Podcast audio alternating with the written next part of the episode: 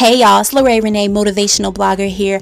I am back with season three of the Pink Tea Chronicles. Thank you guys for spending this time with me. I just wanted to pop in and share with you guys what you can expect for season three. So I have decided to fully commit to doing an entire season with nothing but the tea party. And if you followed me on season two, then you know what the tea party is. That is where I have a one-on-one session with a woman that I just think is dope. This could be an entrepreneur, a creative, a visionary, an artist, someone who is working on something, someone who has a passion for something and just wants to share that with the world. And I want to share that with you guys. And so sit back, be inspired. If you get anything from this season, get some motivation. All right. So let me know what you guys think. Until next time, peace and blessings.